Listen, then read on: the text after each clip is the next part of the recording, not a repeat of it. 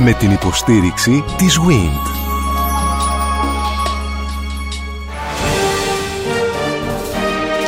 Γνωρίζοντας την ιστορία μας. Η ελληνική διατροφή από την προϊστορία μέχρι σήμερα. Μια σειρά ραδιοφωνικών ντοκιμαντέρ στον Sky 100,3. Σας καλωσορίζω σε αυτήν την περιήγηση στην ιστορία της ελληνικής διατροφής. Δεν μιλήσαμε καθόλου για κρασί.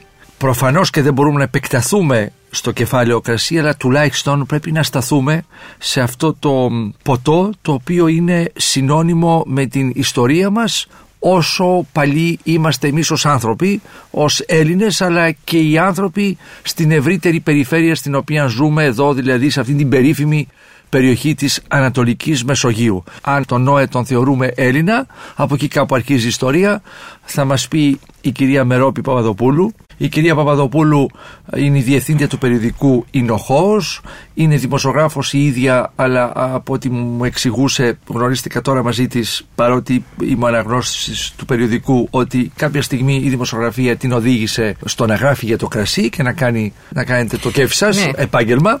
Είμαι από αυτούς τους τυχερούς που μπορούν να απολαμβάνουν το επάγγελμά τους. Θερμότατα συγχαρητήρια για αυτό που απολαμβάνετε. Χαίρομαι τη χαρά σας που λένε. Λοιπόν, ε, η κυρία Παπαδοπούλου θα μας αφηγηθεί σε αυτή την εκπομπή, κυρίες και κύριοι, την ιστορία του κρασιού. Θέλω Λοιπόν, πριν ξε- ξεκινήσουμε παρακαλώ, να ορίστε. διευκρινίσω προ Ό,τι άρση θέλετε. τυχόν παρεξηγήσεων ότι δεν είμαι ούτε αρχαιολόγος ούτε εινολόγος. Οπότε θα ταξιδέψουμε μαζί στον κόσμο του κρασιού έτσι για να το γνωρίσουμε και ίσως να παρασύρω και εσάς και τους ακροατές σας σε αυτό το ταξίδι που εγώ κάνω αρκετά τελευταία χρόνια να το δουν και αυτοί και να γνωρίσουν τις ομορφιές του. και από κάπου και- πρέπει να πιάσουμε το μύτο αυτής της ιστορίας και αυτού του ταξιδιού. Ας το πιάσουμε λοιπόν από όσο πιο παλιά μπορούμε. Από τον κατακλυσμό. Είναι νομίζω μια καλή στιγμή. Ο Θεός είπε στον Νόε να μαζέψει ζωντανά φυτά πτηνά στην Κιβωτό να σώσει τον κόσμο. Προφανώς μέσα στην Κιβωτό του θα ξέφυγαν κάποια πρέμνα, κάποια κουκούτσια, κάποια σταφυλάκια. Το θέμα είναι ότι αμέσως μετά ο Νόε έγινε αμπελουργός και εινοποιός. Και μετά όμως, όπως αναφέρεται στη γένεση, ο καημένος ο Γερούλης ξεκουράστηκε, χαλάρωσε, εφύτευσε έναν μπελώνα και έπιε εκ του ίνου και εμεθύσθη και γυμνώθη εν το οίκο αυτού. Δηλαδή χαλάρωσε, Και τα πέταξε πέταξε. τα ρούχα Έτσι, του και μπράβο. χόρεψε. Ναι. Αυτό θεωρείται το δεύτερο μεγαλύτερο αμάρτημα μετά το προπατορικό, η δεύτερη έκπτωση του ανθρώπου. Πώς έβαζε φραγμού ο άνθρωπος στον εαυτό του, ε; Δεν μπορεί να νιώσει εκεί να, να, να χορεύει γυμνός. Ναι, αλλά στη συνέχεια εξομαλύθηκαν τα πράγματα. Ο Χριστός ευλογεί τον ίνο στον Εγκανά γάμο. Ναι, και προηγουμένως όμως οι Ολύμπιοι απολαμβάνουν και εκείνοι τον νέκταρ. Θα Και φτάσουμε περνούν- και στους Ολύμπιους. Και περνούν, και περνούν θαυμάσια. Α, περνούν, Ναι, ναι. όχι θαυμάσια, ακόμα καλύτερα. Ακόμα καλύτερα. Αλλά εσείς τώρα θέλετε να μου το δέσετε με εγώ την θέλω να ελληνοχριστιανική πια- όχι, θέλω παράδοση. να πιάσουμε ένα μύτο για Αστείευομαι να όπως φτάσουμε. θέλετε, αλίμανα αστείευομαι. ό,τι Ε, θέλετε. όχι, ξέρετε, είναι σημαντικό γιατί μιλάμε για την ελληνοχριστιανική παράδοση. Μιλάμε για λαούς και λαούς, για κόσμο και κόσμο που το κρασί, αν το θέλετε να το πάρουμε έτσι από τη δικιά μας, μπαίνει στη ζωή τους. Μπαίνει μέσα από τη θεία κοινωνία, μπαίνει μέσα από τις γραφές. Άρα γίνεται κομμάτι της καθημερινότητας και του πολιτισμού τους. Γι' αυτό θέλω να το δέσουμε έτσι. Είναι το νερό, το νεράκι, το κρασί. Α, δεν είναι το νερό τους. Δεν μπορεί να είναι γιατί δεν πρέπει να υπάρχει τόσο μεγάλη παραγωγή. Αλλά σίγουρα υπάρχει στη ζωή τους. Οι χριστιανοί πίνουν κρασί. Είναι ευλογημένο. Στο μυστικό δείπνο καθαγιάζεται ο ίνος. Και μετά με τη θεία μετάληψη, έτσι. Ναι. Αλλά μπαίνει στο χώρο της χριστιανοσύνης. Βέβαια, για να είμαστε απόλυτα σωστοί, το κρασί είναι απόλυτα δεδομένο και βρίσκουμε εξαιρετικά στοιχεία στην ελληνική μυθολογία. Είναι εκείνο το τρελόπεδο, ο Διόνυσος. Ένα από τα αναρρύθμιτα νόθα του Δία, όπου σύμφωνα με τους μύθους, γιος της Εμέλης και του Δία, η κυοφορία του ολοκληρώθηκε μέσα στο μυρό του πατρός του. Μετά η Ήρα τον κυνήγησε, θυμόσαστε την Ήρα και τι δεν έχει Κυνηγάει- κάνει. κυνηγάει- και κυνηγάει τι δεν πολλά. έχει Μα τι να κάνει κάνει κι αυτή η όμως. απατημένη. Ναι, να πρέπει να, να συμπαρασταθούμε και στην αίρα, διότι είναι κερατοφόρος πολλαπλός και. η αιώνια απατημένη. Και δεν γίνεται. Τον Δεν είναι κυνηγάει, σωστό. τον κομματιάζει, τον βράζει, τον παίρνει η γιαγιά του ιερέα και τον επανασυναρμολογεί. Και τον κρύβουνε στον ελικόνα σε μια σπηλιά, τον μεγαλώνουν οι ιάδες και μετά Εκεί αυτό προς το να τρελό βγει παιδί. τελοκαμπέρος μετά, μετά από όλα αυτά Όχι, τα- τον αποτρέλανε και από πάνω Ε, η Ήρα. σωστά. Φρόντισε. Παίρνει το δάσκαλό του το Σιλινό και μια παρέα από σατήρους και μενάδες και αρχίζουν να γυρνούν τον κόσμο. Σε αυτή την περιπλάνηση λένε ότι κάπου βρήκε το κλίμα και το αμπέλι, το κρασί και ξεχνώντας όλα τα προηγούμενα ας κρατήσουμε από αυτόν ότι η παρουσία του στην ελληνική μυθολογία είναι συνδεδεμένη με την εξάπλωση της λατρείας του αμπελιού και κατά συνέπεια του κρασιού στην Ευρώπη, στην Ασία, στη Βόρεια Αφρική. Δηλαδή ο Διόνυσος είναι ο θεός του κρασιού. Αναφερθήκατε πριν στον Όμηρο. Κάνουμε μεγάλες πατημασιές από εδώ και από εκεί, αλλά δεν έχει σημασία, η, ιστορία είναι μία. Ο Όμηρος είναι μια από τις κύριες πηγές πληροφοριών για τον Ίνο. Κόκκινο γλυκό κρασί, σαν μέλι, του έδωσε στη Μαρόνια ο μυστικιστής ιερέας και αυτός το φύλαξε και το χρησιμοποίησε στη Μομαστόλιπου, στον Κύκλοπα. Ο Κύκλοπας, ε, το νησί είναι κάτω προς τη Σικελία, προφανώς ήταν συνηθισμένο σε πιο ελαφρά σισιλιάνικα κρασιά, ήπια το βαρβάτο θρακιώτικο γλυκό κρασί. Και τώρα στο δοξαπέτερ τον τύπος. Και τον με τα γνωστά επακόλουθα να τον τυφλώσει και να φύγει. Δεν τον έρωναν τότε. Θα τον έρωναν. Κρατήρες είναι. Αλλά δεν μπορώ να σας το πω με σιγουριά. Μιλάει παντού για. Το έχουμε Αυτό αποκλείεται πάντως. Το... Στον ναι. κύκλο δεν θα τον ερώσαν. Ναι. Στην κλασική Αθήνα το έχουμε όμως με τα βεβαιότητε. Δηλαδή Στην κλασική Αθήνα, βέβαια. Για να κάνουν τις βραδιές τους και, και το κουβεντολό. Αλλά με το όνομηρο μιλάμε για τις περιγραφές που έχουμε κυρίως από την Ηλιάδα. Όπου μετά τις μάχες οι ήρωες, οι μαχητές πλένονται, κάνουν σπονδές και πίνουν. Υπάρχει παντού. Και από τον Όμηρο έχουμε και ωραίες πληροφορίες για τα συμπόσια των Θεών στον Όλυμπο, όπου συμμετέχουν και οι θεές. Κάτι που δεν συμβαίνει στα συμπόσια των ανθρώπων, ούτε και πολύ αργότερα. Είναι χαρακτηριστικό και το βρίσκω έτσι χαριτωμένο το ότι οι Ρωμαίοι, όχι μόνο βέβαια δεν επέτρεπαν στις γυναίκες να παραστούν στα συμπόσια, αλλά δεν τους επέτρεπαν καν να πιούν κρασί. Και για να βεβαιωθούν ότι δεν έπιναν κρυφά, τις φύλαγαν στο στόμα για να δουν αν μυρίζει αλκοόλ. Ίσως ήταν και ένας τρόπος να φιλούν τις κοπέλες που τους άρεσε. Κυρία Παπαδοπούλου, αφού λοιπόν αγγίξαμε και την ε, περίοδο την ρωμαϊκή έτσι με αυτό που μας είπα το χαρακτηριστικό, να γυρίσουμε λίγο στα μικυναϊκά χρόνια, τα κριτομινοϊκά. Να γυρίσουμε ακόμα ε, πιο πίσω. Σο... Α, ακόμα πιο πίσω. Να δούμε πότε έγινε άραγε το πρώτο κρασί. Αυτή είναι μια εύλογη ερώτηση που όλοι την έχουμε στην οποία όμως δεν νομίζω ότι κανείς μπορεί να απαντήσει με σιγουριά. Σίγουρα το κρασί, το είπατε και κάποια στιγμή στην αρχή της εκπομπής μας, ότι είναι από τα πρώτα και ίσως το πρώτο και από τα ελάχιστα προϊόντα που εμφανίζεται πάρα πολύ νωρίς στην ιστορία του ανθρώπινου γένους. Όπου υπήρχαν αμπέλια, άγρια αμπέλια, και μιλάμε για τη λεκάνη της Μεσογείου, για την Κασπία, για τις ακτές της Περσίας. Στην Περσία υπάρχει μια πόλη που λέγεται Σιράζ. Υπάρχει ποικιλία που λέγεται με αυτό το όνομα. Με αυτό το όνομα. Λένε ότι η πατρίδα του αμπελιού ήταν και εκεί. Σίγουρα οι άνθρωποι όπου ζούσαν κοντά στα αμπέλια θα απολάμβαναν και τους καρπούς. Και φαντάζομαι ότι κάποια στιγμή θα είχαν την περιέργεια να τους ζουλήξουν και να πιούνε το δροσερό γλυκό χυμό τους. Και μπορεί και αυτός ο χυμός κάπου να ξεχάστηκε και με τη ζέστη να άρχισε να ζυμώνεται. Και ξαφνικά είδανε κάτι άλλο να εμφανίζεται μπροστά τους. Γιατί το έπιναν οι προγονεί μας το κρασί. Σίγουρα δεν αναζητούσαν τερουάρ, αρωματικές παλέτες και πολύπλοκα μπουκέ. Νομίζω ότι το κρασί θα ήταν για αυτούς μια πρόγευση παραδείσου. Σε μια δύσκολη ζωή, άγρια που ζούσανε, με κινδύνους, αυτή η μικρή επίδραση του αλκοόλ θα τους χαλάρωνε, θα τους έκανε πιο ατρόμητους, μπορεί να τους βόθεγε και να ερωτευθούν τους πρωτόγονους συντρόφους τους και να τους δούνε με άλλα μάτια. Εμείς σήμερα κρίνουμε από τις ανέσεις μας το δύσκολο της ζωής εκείνου του ανθρώπου ή εκείνος ο άνθρωπος είναι πάντα άνθρωπος Ζούσαν λίγα χρόνια και ναι. ζούσαν με μια αγωνία της επιβίωσης, της προστασίας από τα στοιχεία της φύσης φαινόμενα, ακόμα. Ναι, ναι. Οπότε λέω, εγώ κάνω το δικό είναι μου πολύ μύθο σωστά, και πολύ το σωστά. φαντάζομαι ότι Αναζητούσε κάπως άνθρωπος έτσι κάτι είναι. που να τον- Αναζητούσε ναι. κάτι που να τον βοηθάει να ξεφεύγει λίγο από αυτά. Και ήταν και ένας άλλος πολύ σημαντικός παράγων. Είναι ο ιατρικός εντός εισαγωγικών ρόλος του κρασιού. Οι ιδιότητες του. που ήταν Θεραπευτικές πάρα- ιδιότητες. Λέγεται ότι στις αρχές της ιατρικής και της χειρουργικής ιστορίας ήταν το μοναδικό αντισηπτικό.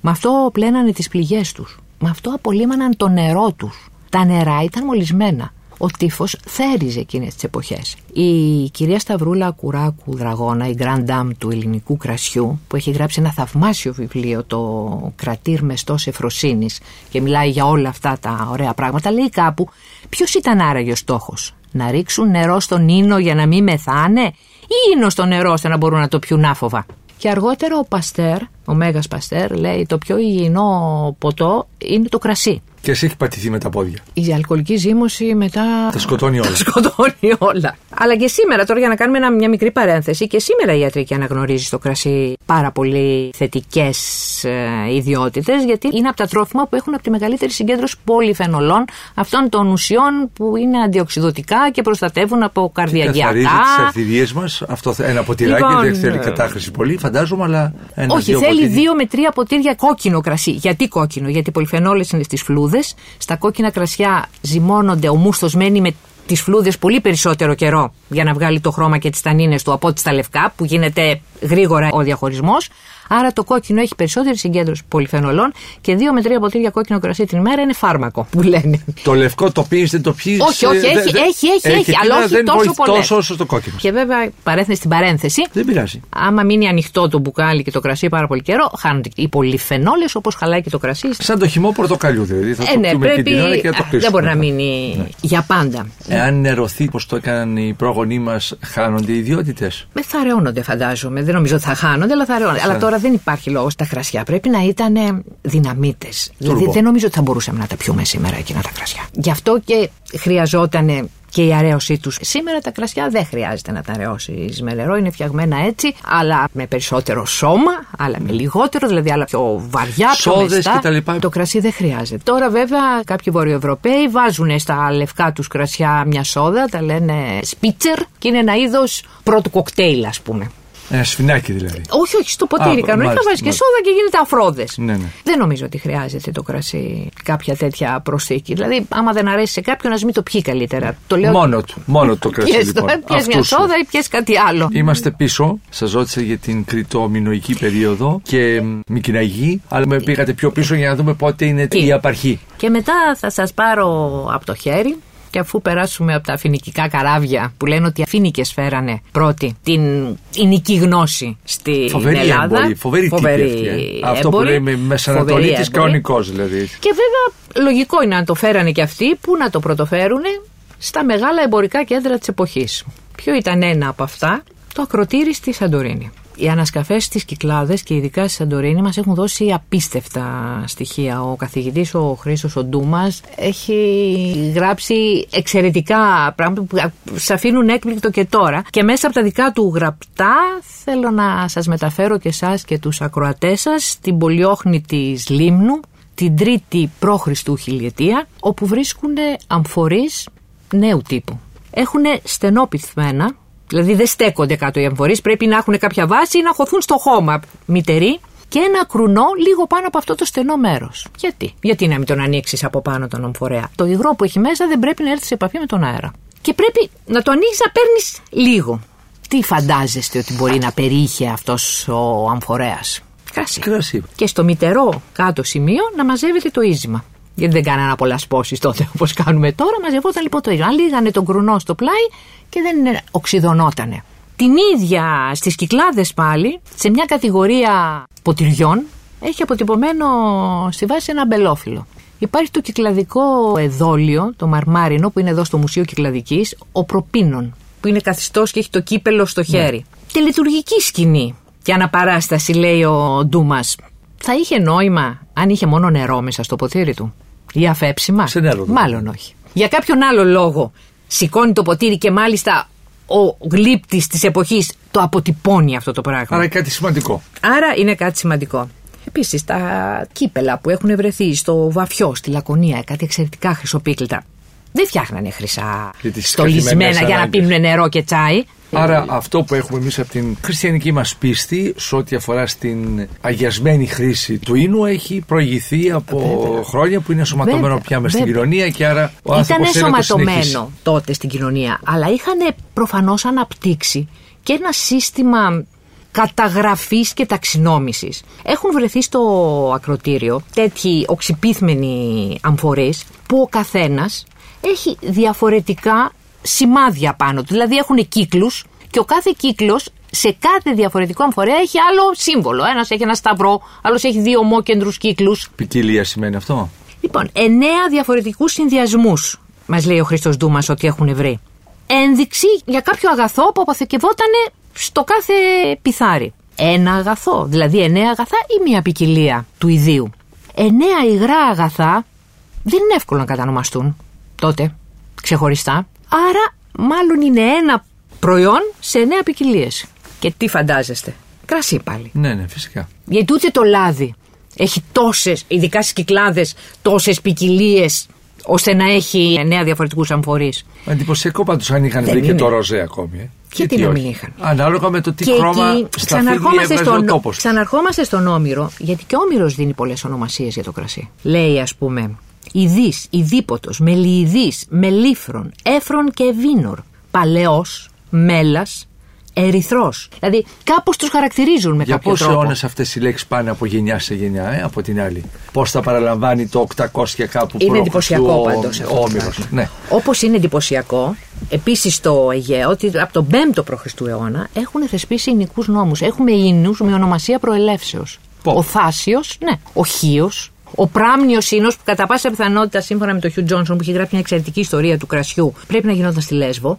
Προστατεύουν το προϊόν τους οι άνθρωποι, το πουλάνε και, Και θέλουν το να έχει πουλάγανε ταυτότητα. Ναι, ναι. στα Αγγεία σφραγισμένα πάνω. Και χάρηκα πραγματικά πάρα πολύ πρόσφατα που ήμουν σε μια διεθνή διοργάνωση που κάποιοι Γάλλοι είπανε Μα εσείς πρώτοι μας δώσατε του σύνου με ονομασία προέλευσης και χάρηκα πάρα πολύ γιατί πια να τα αναγνωρίζουν και κάποιοι ότι έχουμε τέτοιες πρωτιές. Και μια κυρία, πώ το είπε ακριβώς, που δοκίμαζε, χωρίς να ξέρει φυσικά όπως συνήθως γίνεται, και είπε ότι Ε, αν- ναι, αντελήφθη- αναγνώρισε σε κάποιο κρασί ένα ξινόμαυρο μακεδονίτικο που και αυτό με γέμισε πάρα πολύ μεγάλη χαρά γιατί και μόνο να αναφέρονται τα ελληνικά κρασιά σε διεθνείς διοργανώσεις είναι σημαντικό. Πόσα χρόνια η Ελλάδα είναι που έχει βγει από το χήμα κρασί και ανταγωνίζεται ευθέως με ονοματεπώνυμο του παραγωγού; Αγαπητέ μου δεν έχει βγει από το χήμα κρασί η Ελλάδα. Ακόμη είμαστε εκεί. Και τώρα με την κρίση έχουμε κάνει μια φοβερή επιστροφή στο χήμα κρασί. Αλλά να, Ναι. να το πούμε, το χήμα κρασί δεν σταμάτησε ποτέ να υπάρχει στην Ελλάδα γιατί κακώς είναι συνυφασμένο με το αγνό.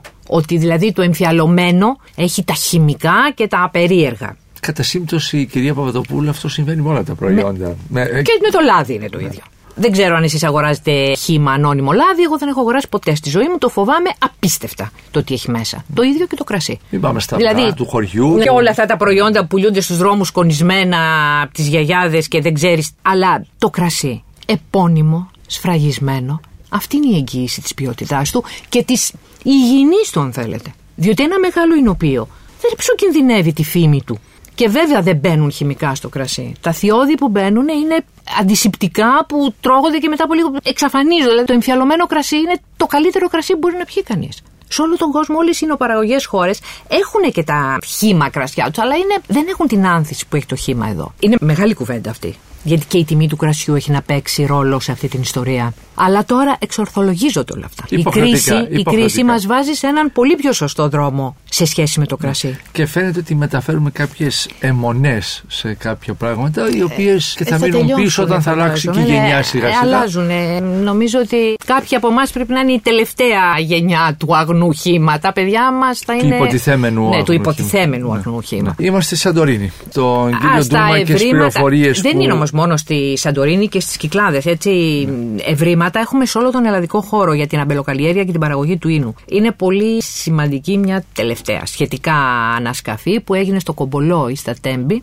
Και μας Στην δίνει περίφημη Ραψάνη κοντά, δηλαδή. κοντά εκεί στη στο- Ραψάνη στο- και που είναι απέναντι το από τα κρασί μπελάκια. Και τα μπελάκια. σε πολύ. μια περιοχή Ναι. που η άμπελος κυριαρχεί. Εκεί λοιπόν ε, η κυρία Πουλάκη, η αρχαιολόγος η Εφ Πουλάκη, μας δίνει πάρα πολύ ωραίες πληροφορίες, τις οποίες εγώ διάβασα σε μια έκδοση του κτήματος Γεροβασιλείου, είναι ο Νηστορό. που Καταγράφει όλα αυτά. Βρέθηκε λοιπόν στο Κομπολόι μια αγρέπαυλης με τον Πυθεώνα. Της ο Πυθεώνα είναι μια βοηθητική οικία όπου συνήθως γινόταν το πάτημα των σταφυλιών τη χρησιμοποιούσαν και για άλλες εργασίες, αλλά στο κομπολόι πρέπει να είναι μόνο για το κρασί. Βρέθηκαν λοιπόν εκεί και κάποιες λεκάνες περίεργες, κάτι σαν τριπτήρα, σαν σουρωτήρι, που μάλλον ζουλάγανε το κρασί με το χέρι. Και βγάζανε το κάρμα, ήταν ένα εκλεκτό γλεύκος, το χρησιμοποιούσαν για εξαιρετικές περιπτώσεις. Και εκεί βρεθήκανε και χιλιάδες απανθρακωμένα γίγαρτα, κουκούτσια, όπου τα παρέλαβαν οι άρχαιο βοτανολόγοι φοβερή ιστορία και αυτή. Έχω γνωρίσει την Εύη Μαργαρίτη που συνεργάζεται με το Cambridge στο Πανεπιστήμιο και ψάχνουν τα ευρήματα του κομπολογιού και τι κάνουν, μπαίνουν στην κουζίνα του σπιτιού του δεύτερου π.Χ. αιώνα και λένε τι το κάνατε εσείς αυτό το σταφύλι, το κάνατε κρασί, το κάνατε μούστο ή το τρώγατε; Δεν είναι εξαιρετικό αυτό το πράγμα, να μπορούμε δηλαδή να δούμε πώς μαγέρευαν. Αισθάνομαι ένα δέος μπροστά στην αρχαιοβοτανολογία. Το δεύτερο π.Χ. αιώνα έχουν βρει ανασκαφές Αρχάνες στην Κρήτη, στο Βαθύπετρο, Πατητήρι.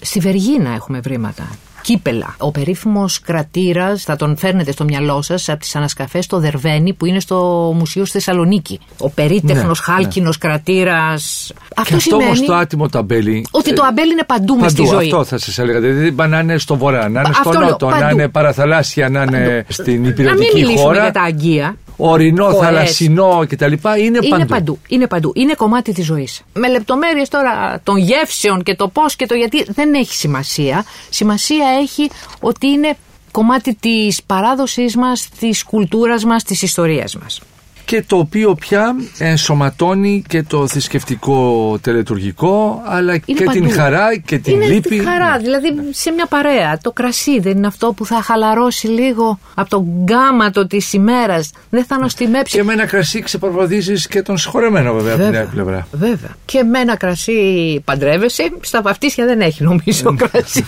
μέχρι στιγμής τουλάχιστον. Στο γάμο δεν είναι. Μην το, λέτε, υπάρχουν παιδιά, αστείευομαι, τα οποία σχήμα λόγου αντί για γάλα τους δίνανε, ε, πώς να το πω, ε, κάτι από μούστο κτλ. Ενώ ότι είτε μεγάλωσαν σε χωριά, γεννήθηκαν σε χωριά παραγωγικά. Να σας πω, ο μούστο ναι. είναι ένα τόσο υγιεινό πράγμα. Ναι. Μέσα στα ζάχαρα, μέσα στα. Ναι. Γιατί να μην μπει λίγο μούστο πριν ζυμωθεί, βέβαια. Χυμός είναι. Ένα ποτήρι κρασί νοστιμεύει την καθημερινότητά μας και πορτοσάλτε. Εγώ αυτό λέω. Γυρίζεις από τη δουλειά το βράδυ, σκοτωμένος. Αν έχεις ένα ωραίο ποτήρι κρασί, ανάψεις και ένα κεράκι και βγάλεις ό,τι έχεις. Δεν είναι ανάγκη να στήσεις γκουρμέ τραπέζι. Όμως δίνεις μια άλλη διάσταση στην άνοστη καθημερινότητα. Γιατί όπως και να το κάνουμε, είναι άνοστη καθημερινότητα. Πραγματικά. Αυτό το πράγμα σε μεταφέρει κάπου αλλού. Εσένα και το σύντροφό σου, εσένα και τους δύο φίλους σου. Δεν είναι θέμα ούτε πλούτου, ούτε ευμάρειας, ούτε μεγάλων εξόδων το να ανοίξει ένα μπουκάλι κρασί μπορεί να κάνει και 5 ευρώ και 4 ευρώ και να είναι μια χαρά κρασί και να φας ένα τυράκι και ένα ωραίο ψωμάκι και να βάλεις ένα λουλουδάκι δίπλα και ένα κερί και να αλλάξεις τη μέρα. Περάσαμε και αυτή τη φάση όμως, κυρία Παπαδοπούλου. Να υπενθυμίσω για άλλη μια φορά ότι για το κρασί μας μιλάει η κυρία Μερόπη Παπαδοπούλου, είναι δημοσιογράφος, η ίδια και διευθύντρια στο περιοδικό Ινοχώς. Την περάσαμε αυτή τη φάση, τη μετάβαση από την χήμα κατάσταση σε κάποια πρώτα κρασιά που βγήκαν επώνυμα με την ετικέτα, με τον παραγωγό να διακινδυνεύει την επένδυσή του, διότι θεωρήθηκε ότι είναι μέσα στα στρεβλά της κοινωνίας μας, ότι είναι δουλειά κάποιων αστών ψηλότερο επίπεδο το να ανοίξει ένα μπουκάλι ναι. κρασί, ένα lifestyle. δεν ξέρω αν τώρα αυτό. Τώρα με συγχωρείτε, θα ναι, ναι. πω κάτι που συνοδεύτηκε ίσως από... συναδέλφους. Παρακαλώ. Αυτά ήταν τα κακά του lifestyle. Μάλιστα. Του κακού lifestyle, έτσι, γιατί υπάρχει και καλό lifestyle. Ναι, εννοείται, προφανώ. Του κακού lifestyle που ήταν, Α, μα δεν έχεις πιει πετρίς, ποιος είσαι πια, τι ναι. είσαι, ένα τίποτα. Δεν ανοίγεις κρασί που κάνει 300 ευρώ το μπουκάλι. Πω, πω, πω, καημένε μου, ναι. σε λυπάμαι. Δεν είναι έτσι. Και το αποδεικνύουν όλα αυτά που είπαμε. Έτσι. Το κρασί είναι μέσα στη ζωή μας και ήταν ανέκαθεν. Και όσο προχωράμε και όσο πιο καλές τροφές θέλουμε να τρώμε, όσο φροντίζουμε τη διατροφή μας, βιολογικά τρόφιμα, λιγότερα λιπαρά, τόσο καλύτερα κρασιά πρέπει να πίνουμε. Τα τελευταία λίγα χρόνια μετά την οικονομική κρίση, το ξεφύτρωμα παντού των wine bars. Ξανάβαλε το κρασί στην καθημερινή ζωή, το εμφιαλωμένο κρασί, το κρασί με το ποτήρι, που είναι μια πάρα πολύ καλή και εύκολη λύση και για τα νέα παιδιά και για όλους. Το να βρεθούν κάπου και με 4-5 ευρώ να πιούν ένα κρασί και με ίσως κάτι λίγο παραπάνω και ένα μικρό μεζεδάκι. Και έτσι άρχισε πάλι το εμφιαλωμένο κρασί και στα all day καφέ, δηλαδή το κρασί με το ποτήρι που πια αναγκάστηκαν να το βάλουν παντού, γιατί πριν από λίγα χρόνια δεν υπήρχε, δεν ήταν εύκολο να πιει κρασί με το ποτήρι. Κατα... κατανάλωση φιάλης. Ενώ τώρα όλα αυτά έχουν βοηθήσει πάρα πολύ στο επώνυμο ελληνικό κρασί το εμφιαλωμένο επώνυμο ελληνικό κρασί. Ναι. Το Άλλη μια παρένθεση. Σέβεται ο επαγγελματίας τον ίδιο τρόπο τον πελάτη που ζητάει ένα ποτήρι κρασί λευκό ή κόκκινο σε σχέση με το να του ανοίξει ένα μπουκάλι; Στο wine bar ο περισσότερος κόσμος πίνει ποτήρι κρασί. Είναι αυτή η, η αντίληψη, η αντίληψη. εκ των προτέρων. Και να σας πω κάτι, είναι πολύ ωραία η ιδέα του ποτηριού γιατί είναι κρασιά που είναι ακριβά. Δεν μπορείς να δώσεις κάποια λεφτά, αλλά μπορείς να δώσεις 5 ευρώ για να το δοκιμάσεις αυτό το κρασί. Να κάνεις το μικρό σου ταξίδι σε αυτή την ποικιλία, σε αυτόν τον παραγωγό. Λες, Α, ο Χ, σπουδαίος παραγωγός. Δεν μπορώ να δώσω αυτά τα λεφτά για τον μπουκάλι του. Μπορώ όμως να δώσω αυτά και να δω γιατί είναι σπουδαίος. Είναι πολύ σημαντικό και βοηθάει πάρα πολύ στην κατανάλωση του κρασιού. Ναι. Και παρόλο το χήμα έχει κάνει επέλαση, απ' την άλλη μεριά είναι και αυτό που βοηθάει το εμφιαλωμένο. Απ' την άλλη πλευρά όμως, όλοι σου λένε ότι έχουν ένα βαρέλι κάτω στο υπόγειο. Ε, εντάξει, δεν είναι και όλοι. Είναι τόσο δύσκολο να κάνεις κρασί για πορτοσάλτε που να είναι καλό. Γιατί άμα θες να κάνεις ένα ξίδι. Ναι, με κάτι θερμόμετρα κυκλοφορούν. πάντα. Εντάξει, το Αστειεύομαι, θερμόμετρο δεν είναι το. αστειεύομαι. Είναι δύσκολο πράγμα να κάνεις κρασί. Και να κάνεις καλό κρασί. Μπορείς να κάνεις κακό κρασί. Και άμα θες να πεις ότι επειδή το έφτιαξα εγώ και θα το πίνω ντε και Α, καλά. Το δικό μου το οκ. καλύτερο, έτσι κι αλλιώς, το ξέρετε. Ε, φτιάξ' το, αλλά πραγματικά θέλει γνώση. Γιατί ξέρετε κάτι, το κρασί δεν είναι φυσικό προϊόν. Δεν γίνεται μόνο του. Θέλει τον άνθρωπο. Η φύση παράγει σταφύλι και αυτό το σταφύλι, αν τα αφήσεις και το μούστο θα γίνει ξύδι. Δεν θα γίνει κρασί από μόνο του. Επαγγελματίες του ίνου έχουμε. Ινοπαραγωγούς. Να- Όχι μόνο ινοπαραγωγού. Ινολόγους και Ινολόγους οι οποίοι εξαίρετους. να παρακολουθούν τη δικασία της. Μα μόνο. Δεν υπάρχει κρασί που να γίνεται χωρίς συνολόγο και έχουμε εξαίρετους επιστήμε, εξαίρετους παραγωγούς και βέβαια εξαίρετα κρασιά, έτσι. Εδώ τι τελευταίες δεκαετίες το ελληνικό κρασί έχει κάνει άλματα. Τιμές έχουμε σοβαρές. τιμές. Δεν είναι ακριβό το κρασί. Και μάλλον για να χρησιμοποιήσω μια φράση που λέει ο φίλος μου Στέλιος ο Μπουτάρης, εδώ στην Ελλάδα έχουμε ακριβά φθηνά κρασιά και φτηνά ακριβά κρασιά. Δηλαδή θα μπορούσαμε να έχουμε ένα κρασί που να φτάνει στην ταβέρνα στα 7 και στα 8 ευρώ. Ουσιαστικά είναι περίπου και η τιμή του χήμα, άμα το δει πώ έρχεται. Τα κρασιά φεύγουν πολύ φθηνά από τα Ινοπία. Στα εστιατόρια τα πουλάγανε κάποτε ένα προς τέσσερα. Εξομαλύνονται πια. Εξομαλύνονται. Έχουν ήδη εξομαλυνθεί. ναι. Σύνοτι και, Οι οι, υπερβολές. σύνοτι και η παραγωγή με την κρίση που περνούν πιέζονται, επανατοποθετούνται και μειώνουν τις τιμές τους δραματικά. Εξάγουμε. Πολύ. Και καλά, πολύ καλά. Έχουμε αρχίσει και κάνουμε πολύ καλό όνομα έξω. Ξέρετε, κουράστηκα. Δηλαδή χωνόμαστε ανάμεσα στη Χιλή, στη Νέα Ζηλανδία. Είμαστε καλύτεροι από τη Χιλή. Στην με συγχωρείτε. Καλιφόρνια κτλ. Ε, εντάξει, η Καλιφόρνια μετά τη γυραιά Ευρώπη, η Καλιφόρνια παίζει πια, δεν θα τη λέγαμε καν νέο κόσμο, δεν θα την έλεγα εγώ, παίζει με το παλιό κόσμο. Αλλά ναι, μπαίνουμε εκεί που οι κουρασμένοι ουρανίσκοι αναζητούν κάτι εξωτικό, κάτι διαφορετικό. Έχουμε τη Και σφαγίδα μπαίνουν του τα εξωτικού. ξινόμαυρα. Είναι κάτι καινούριο. Τα ασύρτικα, το ασύρτικο της Σαντορίνης κάνει θράψη παντού. Ήμουνα το καλοκαίρι στη Νέα Υόρκη σε ένα τρέντι που λένε εστιατόριο και έρχεται ο επικεφαλής σομελιέ και μου εκθιάζει το βιδιανό από την Κρήτη. Αισθάνθηκα τόσο κι άλλοι τόσοι. Δηλαδή θέλουνε, θέλουνε στους ψαγμένους πελάτες τους και έξω στα εστιατόρια να προτείνουν κάτι. Μπορεί να μας βοήθησε και η κρίση. Μπορεί και αυτοί που μας αγαπούσαν και είδαν ότι ταλαιπωρούμεθα να είπανε έρθουν βρε, να δεν πίνουμε το προωθήσουμε το κρασί τους, ελληνικό». να τους βοηθήσουμε λιγάκι αυτούς τους καλούς ανθρώπους. Πάντως το κρασί μας πάει πολύ καλά έξω. Η Σε παραγωγή μα. ανταγωνιστικές τιμές, κυρία Παπαδοπούλου. Έξω είναι φθηνό το κρασί μας. Δεν παίζει στη χαμηλή κατηγορία του σούπερ μάρκετ. Γι' αυτό και σας μιλάω για εστιατόρια μέχρι στιγμής. Πάντως παίζει το κρασί μας έξω. Παίζει στα καλά εστιατόρια. Και εκεί είναι να πα. Δηλαδή τώρα στο σούπερ μάρκετ, αν θα πάει ο άλλος στο εστιατόριο, θα το γνωρίσει ο ξένος το κρασί. Θα του το προτείνει ο σομελιέ του και θα το γνωρίσει. Και οι παραγωγοί μας κάνουν καλή δουλειά. Βγαίνουν πια, τρέχουν, παίρνουν τα μπογαλάκια τους και γυρίζουν τον κόσμο. Δείχνουν μια εξωστρέφεια. Μέσα από τα ξενοδοχεία μας υπάρχει πολιτική να γνωρίσει ο πελάτης το ελληνικό κρασί, κυρία Παπαδοπούλου; Γίνονται προσπάθειες. Σας άκουσα τόσο ενθουσιώδη προηγουμένως, τώρα φρενάρατε. Ε, αντιληπτό. το κατάλαβα. Θέλει πολλή δουλειά στο εσωτερικό. Και συνεργασία δηλαδή. Εγώ αυτό Συνεργα- καταλαβαίνω. Ότι πρέπει Συνέργειες αν- και συνεργασίες. Ε. Πρέπει να είναι όλοι μαζί. Υπάρχουν άνθρωποι που ξεκινάνε και προσπαθούν. Θα το κάνουμε και αυτό. Θα Νομίζω το πως θα το κάνουμε. Ναι, ναι. Και εγώ Νομίζω έχω πως θα αυτή το την κάνουμε. βεβαιότητα, κυρία Παπαδοπούλου. Νομίζω πως θα το κάνουμε. Είναι θέμα χρόνου. Δεν Είναι θέμα πρέπει σε όλα τα ξενοδοχεία να υπάρχουν καταρχήν τα κρασιά της περιοχής τους. Αν είναι σε εινοπαραγωγό περιοχή. Αν δεν είναι, να υπάρχει μια ευρύτατη γκάμα ελληνικών κρασιών. Ευρύτατη, μικρότατη. Πήγα σε ξενοδοχείο στην Πελοπόννησο, απομακρυσμένο, στα σύνορα Ηλίας και είχε. Το βρίσκω πολύ συνεπές και αυτό. Είχε τέσσερις ετικέτες. Τα κρασιά της Ηλίας. Μπράβο. Αυτό μόνο. Τα κρασιά τη Αυτό, δεν είχε αυτό. άλλο. Δεν άντεχε. Πολύ λίγος κόσμος, άδειο σχεδόν, ένα εξαιρετικό συγκρότημα, αλλά χωρί κόσμος στο πουθενά. Και είχε τέσσερα κρασιά της Ηλίας και τέσσερα φαγητά στο εστιατόριο πάλι παραδοσιακά. Μπράβο. Τέλειο. Ε, Τέλειο. Τε- Που- Να πείτε και το όνομά τους. Τις εποχές του Αγγελόπουλου στην Αμπελιώνα, ένα χωριό στην Ηλία. Μπράβο. Αυτό που είπατε ειδικότερα, ότι έχει τέσσερα πράγματα. Τέσσερα κρασιά της Ηλίας Ό,τι παράγει ο και τόπος. τέσσερα Αυτό ήμουν φαγιά. Τα έτοιμος να πω. τσιγαριαστά, τα χόρτα, ένα κρέας κοκκινιστό που το φτιάχνουν στην περιοχή.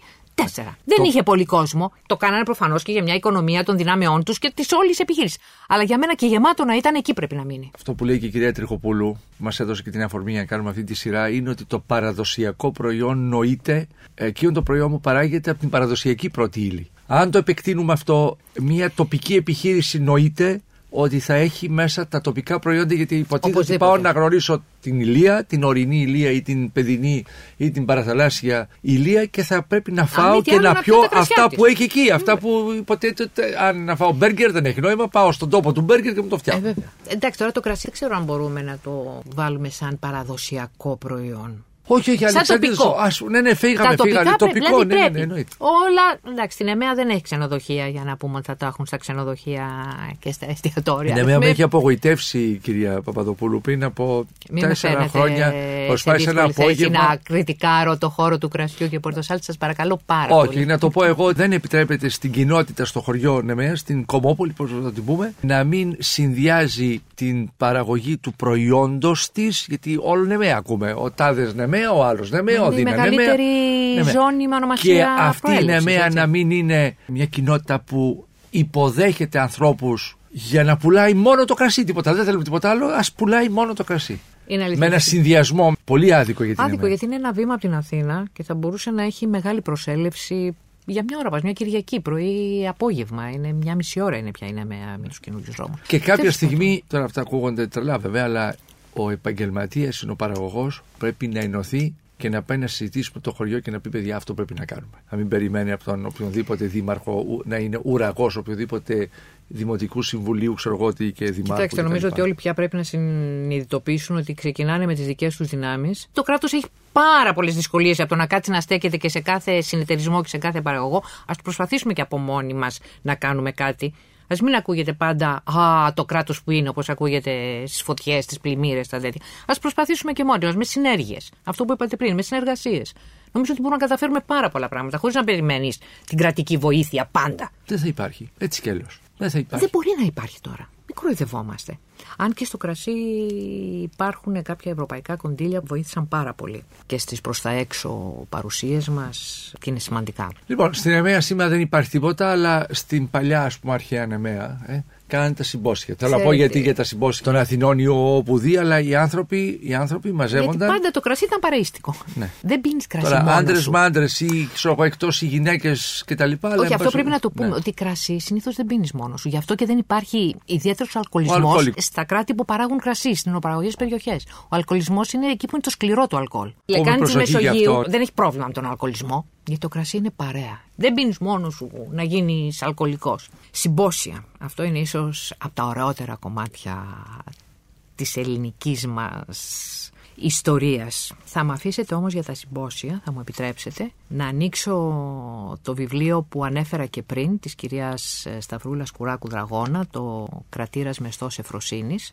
και να σας διαβάσω μερικά αποσπάσματα από τη δικιά της υπέροχη Καταγραφή των συμποσίων, το κεφάλαιο του συμποσίου. Α πίνουμε λοιπόν. Οι Έλληνες ήταν πάντοτε κοινωνικά όντα. Επιζητούσαν τη φιλική συντροφιά, την καλή κουβέντα, το λιανοτράγουδο, την ευτραπελία, το ευζήν. Γι' αυτό δεν τους άρεσε να τρώνε και να πίνουν μόνοι. Έτσι άρχισαν να οργανώνονται τα συμπόσια. Κατά τους ιστορικούς χρόνους αναπτύχθηκαν σε οργανωμένο και χαρακτηριστικό θεσμό με κανονισμούς και θυμοτυπία καθορισμένη. Το συμπόσιο αποτελείται από δύο αυτοτελή μέρη το δείπνο που διαρκούσε λίγο, χωρίς πολλές συνομιλίες ή άλλου είδους απολαύσεις και τον πότο που ήταν διανθισμένος με ποικίλη ψυχαγωγία και αποτελούσε το κύριο μέρος του συμποσίου, το οποίο διαρκούσε μέχρι τις μικρές ώρες. Μετά το δείπνο, τα τραπεζάκια με τα υπολείμματα των φαγητών απομακρύνονταν. Οι δούλοι καθάριζαν πρόχειρα το πάτωμα και πρόσφεραν στους συμποσιαστές νερό για να πλύνουν τα χέρια τους. Αμέσως μετά, τα τραπεζάκια έπαιρναν και πάλι τη θέση τους, αλλά αυτή τη φορά ήταν τοποθετημένα πάνω τους στα αγγεία του πότου καθώς και διάφορα τραγήματα ή τρογάλια, κατάλληλα να συνοδεύουν το κρασί, όπως τυριά, ξηρή καρπή, μήλα και αχλάδια, γλυκίσματα και πλακούντες από μέλι και άλλα ανάλογα επιδόρπια. Και στο τέλος έφερναν τον κρατήρα. Τον τοποθετούσαν στο κέντρο του ελεύθερου χώρου που είχαν στη διάθεσή τους οι νοχόοι. Το μέγεθός του είχε άμεση σχέση με τον αριθμό των συμποσιαστών. Η προσκόμιση του κρατήρα στην αίθουσα του συμποσίου σηματοδοτούσε την έναρξη του πότου. Ο πότος άρχιζε με λίγον άκρατο ίνο, που οι συμποσιαστές έπιναν προς τιμή του αγαθού δαίμονα. Ακολουθούσε η στεφανιφορία τους από τους συνοχώους, τους οποίους διάλεγαν ανάμεσα στους πιο ωραίους δούλους και τους αποκαλούσαν πέδες. Εδώ να ανοίξω εγώ μια παρένθεση και να πούμε ότι ο πιο γνωστός συνοχώος της μυθολογίας μας είναι ο Γανιμίδης. Τον είχαν οι θεοί στον Όλυμπο, ένα βασιλόπουλο που τον ερωτεύτηκε ο Δίας και τον έφερε να εινοχωεί στα συμπόσια των θεών. Οι συμποσιαστές με τα στεφάνια στο κεφάλι, ξαναγυρίζω στο βιβλίο μας, και ενώ και εγώ ήταν λιβανοτός, έψελναν όλοι μαζί, συνήθως με συνοδεία αυλού, τον Μπεάνα, έναν ύμνο προς τον Απόλλωνα και τους άλλους θεούς. Και όταν όλο αυτό το τελετουργικό είχε τελειώσει, μπορούσαν πια να αρχίσουν να πίνουν και κραμένων ίνων και να διασκεδάζουν ανάλογα με το πώς αντιλαμβανόταν η κάθε κοινωνική συντροφιά τη διασκέδαση. Άλλη μια ενδιαφέρουσα παρατήρηση. Ναι, γιατί προφανώς Σε δεν σχέση με διασκε- την προηγούμενη, δεν διασκέδαζαν το ίδιο όλοι. Όχι, και το εξηγεί παρακάτω η κυρία Δραγώνα ότι αλλιώς οι άνθρωποι του πνεύματος, αλλιώς οι αθλητές προφανώς, γιατί τα συμπόσια γινόντουσαν και προς τιμήν κάποιων ατόμων. Και έχουμε λοιπόν το συμπόσιο του Πλάτωνα, το συμπόσιο, γιατί είναι πολλά τα συμπόσια που γίνονται, αλλά το συμπόσιο του Πλάτωνα είναι το συμπόσιο. Αυτό που περιγράφει ο Πλάτωνας προσφέρθηκε στην Αθήνα από έναν νέο και ωραίο ποιητή, τον Αγάθωνα, όπου ήταν νικητής ποιητικών αγώνων. Αντίθετα, υπάρχει και το συμπόσιο που περιγράφει ο Ξενοφών στον Πειραιά προς τιμήν του Αυτόλικου, που ήταν και αυτός ένας ωραίος έφηβος, αλλά νικητής στο Παγκράτιο, δηλαδή αθλητής. Άρα τα συμπόσια γινόντουσαν και Άλλο το για τιμούσαν. αθλητές, άλλο για Οι Έλληνες τους- τιμούσαν και το πνεύμα και το σώμα. Αυτό Και το το σώμα, ξέρουμε. μάλιστα. Και το τιμούσαν βέβαια με τον πότο, με το κρασί, με τη συνέβρεση, με τη διασκέδαση. Το άσπρος πάτος έχει σχέση με το κρασί Ε, ή το χαλάει όλο; Δηλαδή το Εντάξει, κρασί Δεν πίνεται ε, το κρασί. Όμως, τώρα τι μου θυμήσατε; Έχω ένα σπουδαίο κοιμήλιο στο σπίτι μου που μου είχε αφήσει ο παππούς μου. Μια 24τομη εγκυκλοπαίδεια του Πυρσού του 30. Αν ανοίξει εκεί στο λίμα κρασί, έχει και το, το savoir boire, να το πούμε. Και λέει τότε το 30 ότι το ποτήρι δεν το γεμίζεις μέχρι απάνω και το πίνεις απνευστή. Δεν θεωρείται σωστό λέει, να το κρατάς και να το στριφογυρίζεις στο χέρι σου πίνοντας λίγο-λίγο. Το θυμήθηκα τώρα που είπα το άσπρο πάτο. Ίσως κάποτε να ήταν ε, σωστό να πίνετε έτσι το κρασί. Δεν μπορείς να το πιεις έτσι, γιατί πρέπει να το απολαύσεις το κρασί. Το κρασί είναι απόλαυση. Δεν πίνουμε κρασί για να μεθύσουμε. το Με βαθύ γρήγορο- κολονάτο ποτήρι για το κόκκινο κρασί. Είναι έτσι γιατί; Γιατί του δίνει χώρο να αναπτυχθούν τα αρώματά του και να φτάσουν στη μύτη. Στον, στο κενό χώρο του ποτηριού, δεν είναι κενός, είναι γεμάτος με τα αρώματα του κρασιού. Εάν το γεμίσετε μέχρι απάνω, αυτά θα φύγουν στον αέρα και δεν θα μπορέσουμε να τα μυρίσουμε. Γι' αυτό θέλει ποτήρια και με λίγο κλειστά προς τα πάνω, ώστε να εγκλωβίζονται τα αρώματα στο κενό και να μπορεί και η μύτη να εφραίνεται. Σε αντίθεση με το λευκό που θέλει Το λευκό το θέλει, κολονάτο. πιο, θέλει πιο μικρά πιο ποτήρια. μικρά ποτήρια. Όχι πάντα όμως. Και εδώ εξαρτάται. Τι λευκό πίνουμε. Και αυτή η περίφημη επίγευση πάνω στην οποία γράφεται και γράφεται έτσι. Είναι αυτό που μένει στο στόμα Ναι. σου όταν έχεις καταπιεί πια το κρασί σου. Ναι. Και μερικές φορές το ευχαριστιέσαι και μερικές φορές τελειώνει τόσο γρήγορα που δεν το ευχαριστιέσαι. Δηλαδή, όχι δεν το ευχαριστιέσαι, δεν έχει επίγευση. Μπορεί να, να το ευχαριστηθείς, να το πιεις και να μην σε αφήσει τίποτα. Κύριε Πορτοσάτε, το κρασί είναι μια προσωπική υπόθεση. Όλα αυτά και εγώ τα γράφω και οι συνεργάτες μου τα γράφουμε και πρέπει να τα γράφουμε γιατί πρέπει να μάθεις κάτι για να το προσπεράσεις. Άμα δεν το ξέρεις, απλά δεν το ξέρεις. Το κρασί είναι μια προσωπική απόλαυση. Το καλύτερο κρασί είναι το κρασί που μας αρέσει. Προφανώς ναι. Έτσι. Είτε αυτό κάνει 2 ευρώ, είτε κάνει 1000 ευρώ. Μας αρέσει, είναι ωραία η παρέα μας. Να το πιούμε και να ευχαριστηθούμε. Βέβαια, καλό είναι να ξέρουμε κάποιον για να ξεχωρίζουμε, γιατί πάντα υπάρχουν και κάποια κρασιά που είναι οξυδωμένα. Πρέπει να ξέρουμε ότι αυτά δεν θα τα πιούμε, γιατί θα μας πειράξουν στο, στο μάχη μας. Πιστεύω ότι το κρασί αξίζει την προσοχή μας, αλλά δεν χρειάζεται να το φοβόμαστε, να το βάλουμε στη ζωή μας, να το, να το μάθουμε, να ταξιδέψουμε μαζί του, να το μυρίσουμε, να το γευθούμε. Έχουμε παιδεία κρασιού εμείς αντάξια της παρουσίας ε, του ίνου στον τόπο μας. Όχι. Δεν το έχουμε τόσο στη ζωή μας. Θυμηθείτε σε πόσα οικογενειακά φιλικά τραπέζια, πόση προσοχή δίνεται στο κρασί, τι θα πιωθεί με το ένα πιάτο, τι θα ταιριάζει με το άλλο, αν θα ανοιχτούν δύο και τρία διαφορετικά κρασιά, αλλά είτε ανακατεύουμε Αυτό και δεν μας είναι πειράζουν. ένδειξη νεοπλουτισμού. Ποιο; Όχι, γιατί άμα εγώ ξεκινήσω με ένα φαγητό που με το κόκκινο κρασί, θα, δηλαδή αν έχω μια σπανακόπιτα και της βάλω ένα κόκκινο κρασί δίπλα, θα μου τεινάξει τον ουρανίσκο στον αέρα. Και μετά όμως έχω μοσχαράκι ή κατσικάκι. Ναι, θα ανοίξω ένα άσπρο κρασάκι ωραίο, μια ωραία μαλαγουζιά, να το πιω με τη σπανακόπιτά μου και μετά να πιω ένα ωραίο κόκκινο με το κατσικάκι μου. Πώς το κάνουν αυτό; Αυτό είναι μια τελετουργία η οποία δεν κοστίζει και πολύ. Δηλαδή θέλω να Όχι, πω ότι. δεν είναι ανάγκη να κοστίζει. Υπάρχουν πάρα πολύ καλά κρασιά σε πάρα πολύ καλές τιμές. Υπάρχουν και εξαιρετικά κρασιά και κάποια κρασιά κάποια πάρα πολύ μεγάλα κρασιά δεν μπορεί παρά να είναι ακριβά γιατί κοστίζει. Η καλλιέργεια, ο τρίγος, η εινοποίηση, η ορίμανση ενός κρασιού κοστίζει πάρα πολλά. Δηλαδή τα μεγάλα κρασιά που λέμε ε, πρέπει να είναι ακριβά για να είναι έτσι. Αλλά δεν σημαίνει ότι δεν μπορεί να έχουμε φτηνά καλά κρασιά. Μπορούμε. Κάντε μια βόλτα στις εκθέσεις, θα δείτε κάποια κρασιά με 4, με 3, με 5 ευρώ, ελληνικά κρασιά. Τα οποία είναι περίφημα από μεγάλους παραγωγούς. Γνωστούς, ενώ μεγάλους γνωστούς παραγωγούς. Υπάρχουν... Επώνυμα κρασιά. Επιμένως σε αυτό. Δηλαδή, εκλυπαρώ το κρασί στην πλαστική φιάλη του νερού, στις λαϊκές αγορές, που το δέρνει ο ήλιος. Δεν είναι κρασί πια. Είναι μέχρι επικίνδυνο. Εκλυπαρώ δηλαδή. Κρασί σε τετραπάκ. Θέλετε, σε ασκό που λένε. Ναι, οι περισσότεροι παραγωγοί κάνουν και κρασί σε ασκό. Σε πεντάλιτρου ή τρίλιτρου ασκούς. Αλλά εκεί τραβώντας το κρασί, συρρυκνώνεται ο ασκός, δεν μπαίνει ο αέρας, δεν χαλάει. Οικονομικές τιμές. Ναι. Πολλοί παραγωγοί που έχουν και τα εμφιαλωμένα ακριβά τους κρασιά έχουν και ασκό. Πιάστε αυτό. Όχι αυτά τα ανώνυμα χύμα κρασιά.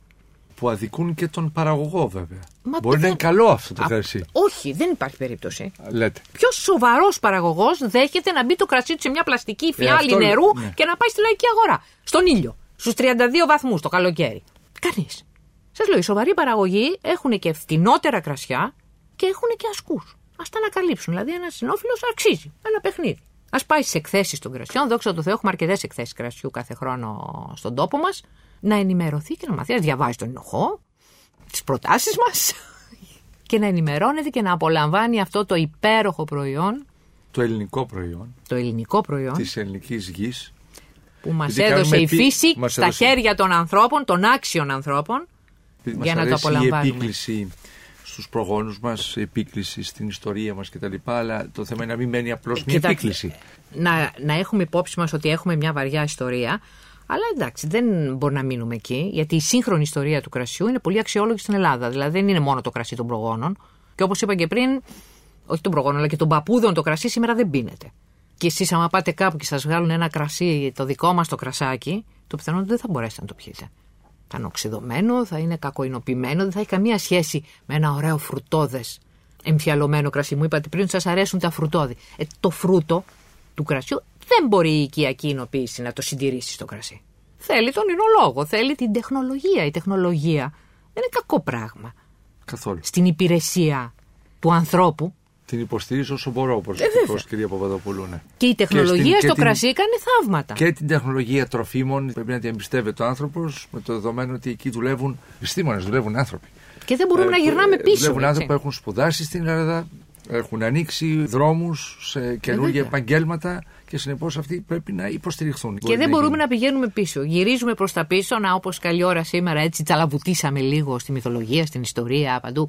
Για να ξέρουμε ότι έχουμε ρίζες πολύ βαθιά στο παρελθόν, αλλά το παρόν είναι παρόν και το αύριο αύριο. Και εκεί δεν χωράνε προχειρότητες, ούτε τάχα μου παραδοσιακά. Πόσες ποικιλίες έχουμε, κυρία Παπαδοπούλου, στην Ελλάδα; Πάρα πολλές. Δεν δίνουν όλες σπουδαία κρασιά, αλλά έχουμε εμβληματικές ποικιλίες. Δηλαδή έχουμε ξινόμαυρα στα κόκκινα, αγιοργίτικα στην ΕΜΕΑ. Έχουμε κοτσιφάλια στην Κρήτη, ασύρτικο. Και στη Σαντορίνη, που είναι εξαιρετικό γιατί έχει αυτή την ηφαιστειακή λάβα μέσα του, στα αρώματά του και στη σύστασή του, έχουμε ασύρτικα και σε όλη την Ελλάδα. Έχουμε μαλαγουζιές, έχουμε το βιδιανό που λέγαμε στην Κρήτη, έχουμε μοσχοφίλερα. Α, πού βγαίνουν αυτές οι λέξεις, τι σημαίνουν, το ασύρτικο, τι σημαίνει, δηλαδή. Τώρα με πιάνετε πολύ καταγωγή αδιάβαστη. των Δεν το έχω λέξεων. ψάξει. Ναι. Η μαλακουζιά, ας πούμε, ούτε και αυτό. Δεν, ναι. δεν την έχω ψάξει. Προφανώς κάποιος. Όχι, δεν θέλω να πω καμιά Ναι, ναι. σαχλαμάρα και. Να μου κάνουν πάντα. Ναι. Ε, δεν κάνετε ένα θέμα στον Ινοχώ να δούμε πού βγαίνουν πού αυτές, προέρχονται. Σωστά, που έρχονται σωστά, αυτές έχετε οι απόλυτο εκφράσεις. δίκιο. Νόμιζα ότι, ότι είναι γνωστό. Ναι. Όχι. Ναι. Εκτός από το ξινόμαυρο που είναι προφανές, γιατί ήταν και μαύρο και είναι και λίγο ξινό, δηλαδή. Δεν είναι...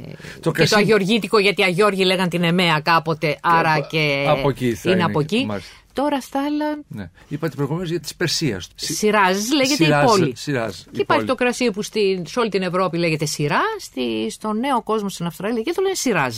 Αλλά και οι διεθνείς ποικιλίε που καλλιεργούνται στην Ελλάδα δίνουν εξαιρετικά κρασιά.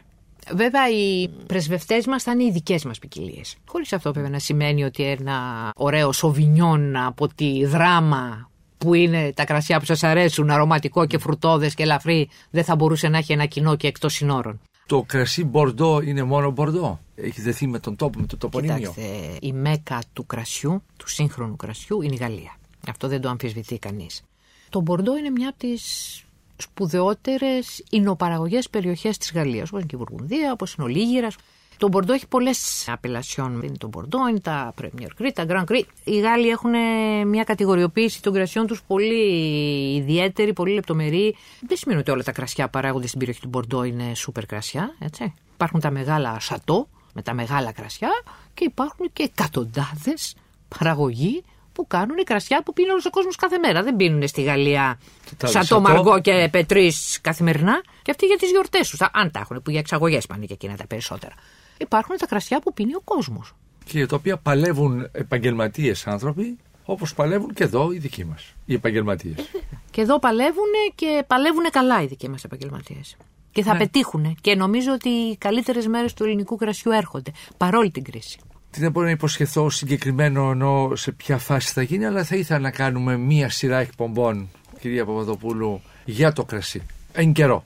Και πρώτο άλλοτε, εγώ επειδή μ, θέλω να βοηθήσω το ελληνικό κρασί, πιστεύω στο ελληνικό κρασί. Αυτός θα ήταν μας και ο λόγος φέρετε- που και βγάλαμε θα μας τον φέρετε και Ινοχώ όλους στην τους παραγωγούς καθημερινή. εδώ και θα μας φέρετε όλους τους παραγωγούς εδώ να τους ακούσουμε. Θα ήταν ε, πολύ σημαντικό αν ε, κάνατε κάτι πραγματικά για το ελληνικό κρασί από την εκπομπή σας και από το σταθμό που έχει την ακροματικότητα που όλοι Α, ξέρουμε Ναι. όχι, ότι θα έχει για να θέλουμε κάνουμε βοηθηθεί. Σε αυτό στο πλαίσιο της ιστορίας που κάνουν, να αφηγηθούμε σε 4-5 εκπομπές στην ιστορία του ελληνικού κρασιού.